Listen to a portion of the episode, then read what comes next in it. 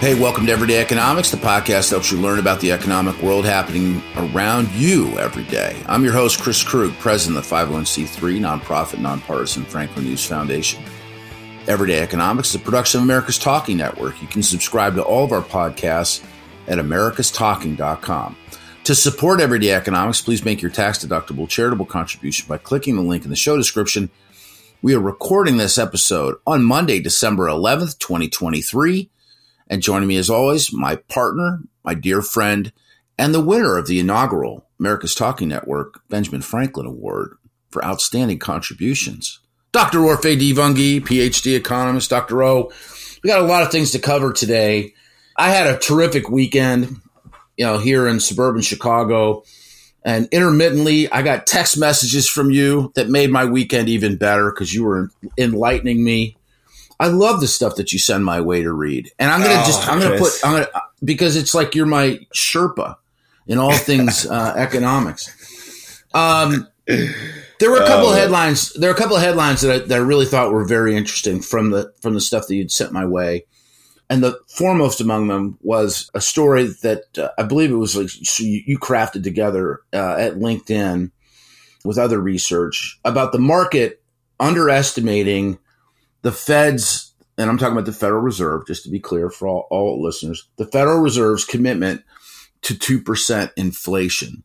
So could you expound upon that? I mean, uh, this is an understanding in my view. I mean, that the Federal Reserve is always aiming for 2% inflation. We haven't had 2% inflation since I'm not sure what year it would be at this point, several. Well, it's, it's funny you say that. We, ha- we haven't had 2% inflation forever the Fed was undershooting for a long time and I couldn't get to 2%. And then the pandemic happens and then we overshoot. We go way above 2%. And now we're trying to get to 2% from, from above. So no, but that's, uh, yeah, you know, glad to be back, of course, on the Everyday Economics podcast on a Monday morning. And yeah, I saw this article. It wasn't my article. It was an article uh, by Apollo's chief economist. Uh, he's got this blog called the Daily Spark, and he says, "Look, the market is underestimating the Fed's commitment to two percent inflation." And I thought it was interesting because I think he might actually be right. Look, you got a market, you got you got yields falling uh, in November, dropping like crazy because people are actually expecting the Fed to cut in the first half of 2024. As as if this is fait accompli, that this is absolutely going to happen, right? Uh, exactly, as if inflation is already down around the 2% target and maybe even going below 2%, right? Now, of course, there's some good news to support the argument that potentially inflation will return to 2% and potentially inflation will fall below 2% and that the Fed maybe should even be correcting ahead of that event because, uh, you know, once that's in the works, in the pipeline and there's momentum, uh, it will be hard for the Fed to stop the plane. I heard some people, some economists that I actually admire and love saying, Hey, we've already achieved the soft landing and the plane is going too fast and might run out of runway and the Fed needs to hit the brakes. And and I get that. I get that. I get that a good Fed is one that basically weighs all of the risks and maybe prepares the plane for a landing and gets it slightly ahead, slightly ahead of the 2% target because there's that momentum. The plane could fall out of the air. We don't want that.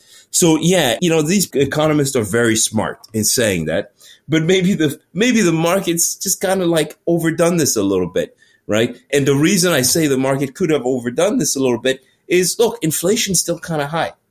And even if you look at inflation expectations, inflation expectations were at around 4.5% last month, according to the University of Michigan surveys of consumers and then it's fallen down to about 3.1%.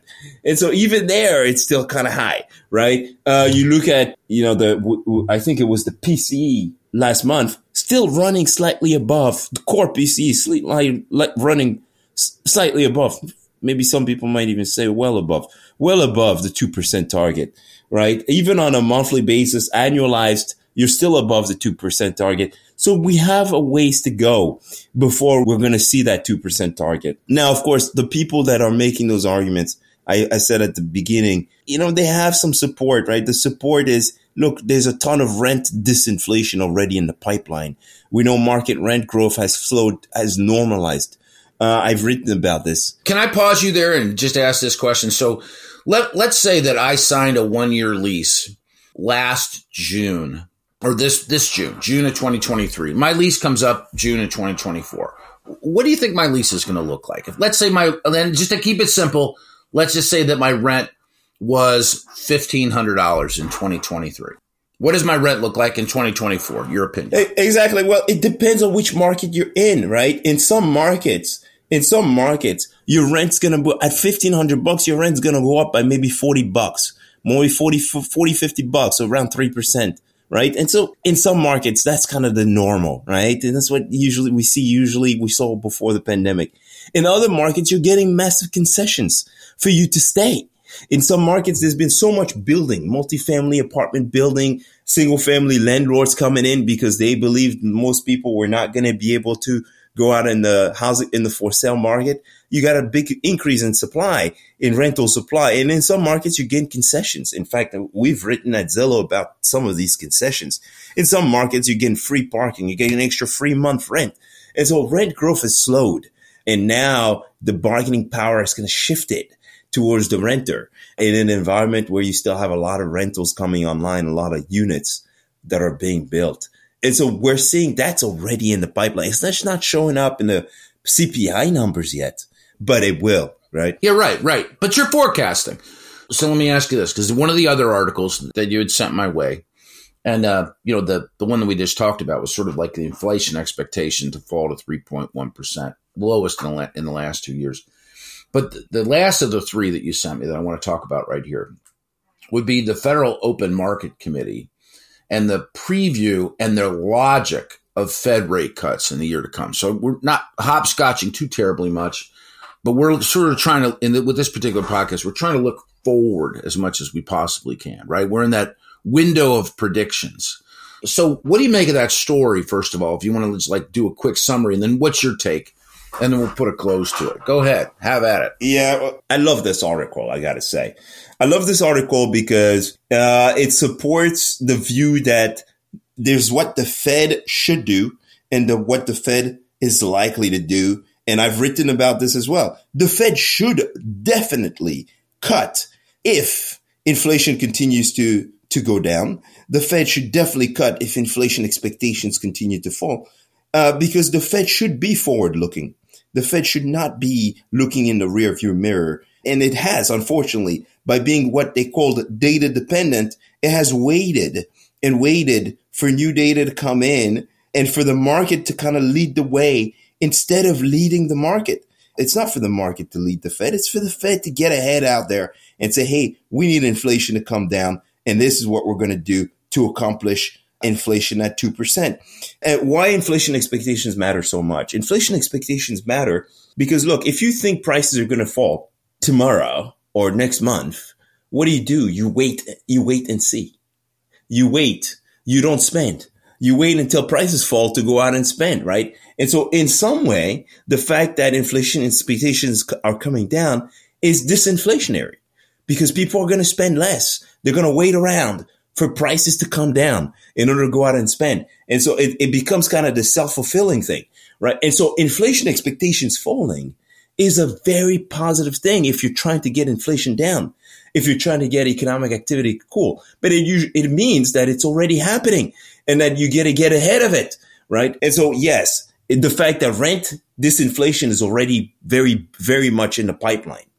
The fact that the labor market is cooling and that uh, you have, you know, uh, employment growth normalized. Employment growth is normalized. Before the pandemic, we were adding about 190,000 jobs a month we're down to 199,000 jobs a month. We're almost there, right? There's maybe the only thing holding the Fed back, or that should be holding the Fed back right now, is yes, and yes, I said inflation expectations are still a, a tad bit high at 3.1%. They got to come down a little bit more. But also the wage growth number that we got last last week was still a tad, a tad bit high, right? We had wage growth uh, on a month over month basis, 0.4%. That number needs to fall in order for us to get back to where we were before the pandemic. But then again, you know, even arguing about those the wage growth number, we've seen that there was no such thing, at least this cycle, as a wage price spiral. The wage increases haven't really fed into price growth that much. We've seen price growth slowing, even as wage growth was increasing. And so, you know, the Fed really should be looking forward and managing all the risks. And one of the things I really loved about that article is that it also alluded to fiscal policy and it alluded to the fact that the Trump tax cuts, the corporate tax cuts were about to expire. And if the Trump tax cuts expire, well, guess what? That is definitely a very much disinflationary event, right? And, you know, corporations going to have to make some moves, you know, and of course, who, who owns these corporations? Shareholders. Shareholders are going to take a hit. And if shareholders take a hit, they'll spend less. And if they spend less, the economy will slow even more. And so, of course, this is the Trump tax cuts expiring this year is a very disinflationary event. And so, you know, it's in Congress' best interest, of course, not to let them expire, but the Fed has to take that into account. And so if you add all of that together and you got a lot of disinflation already in the pipeline, then you, you should see a Fed cutting sometime in 2024, which is kind of what the experts are seeing and are, are forecasting. Whether the Fed's actually going to do it or not is another story because, like I said, this Fed has been data dependent. It's looked in the rear view mirror for guidance. It's waited and waited before acting. It's partly why we got into the mess we got into. We're waiting for inflation to reach some 6%, I think we were at before it started talking about raising interest rates. And so that's it for me. Uh, I think that sums it up. We need a Fed that's forward looking. We need a Fed that's ready and willing to manage risks and that's not just focused on the rearview mirror. All right. Appreciate it, Dr. O. For Orphe Divounguy, this has been Chris Krug. Subscribe to Everyday Economics and dozens of other quality podcasts at americastalking.com. Are you tired of news that puts politics over people?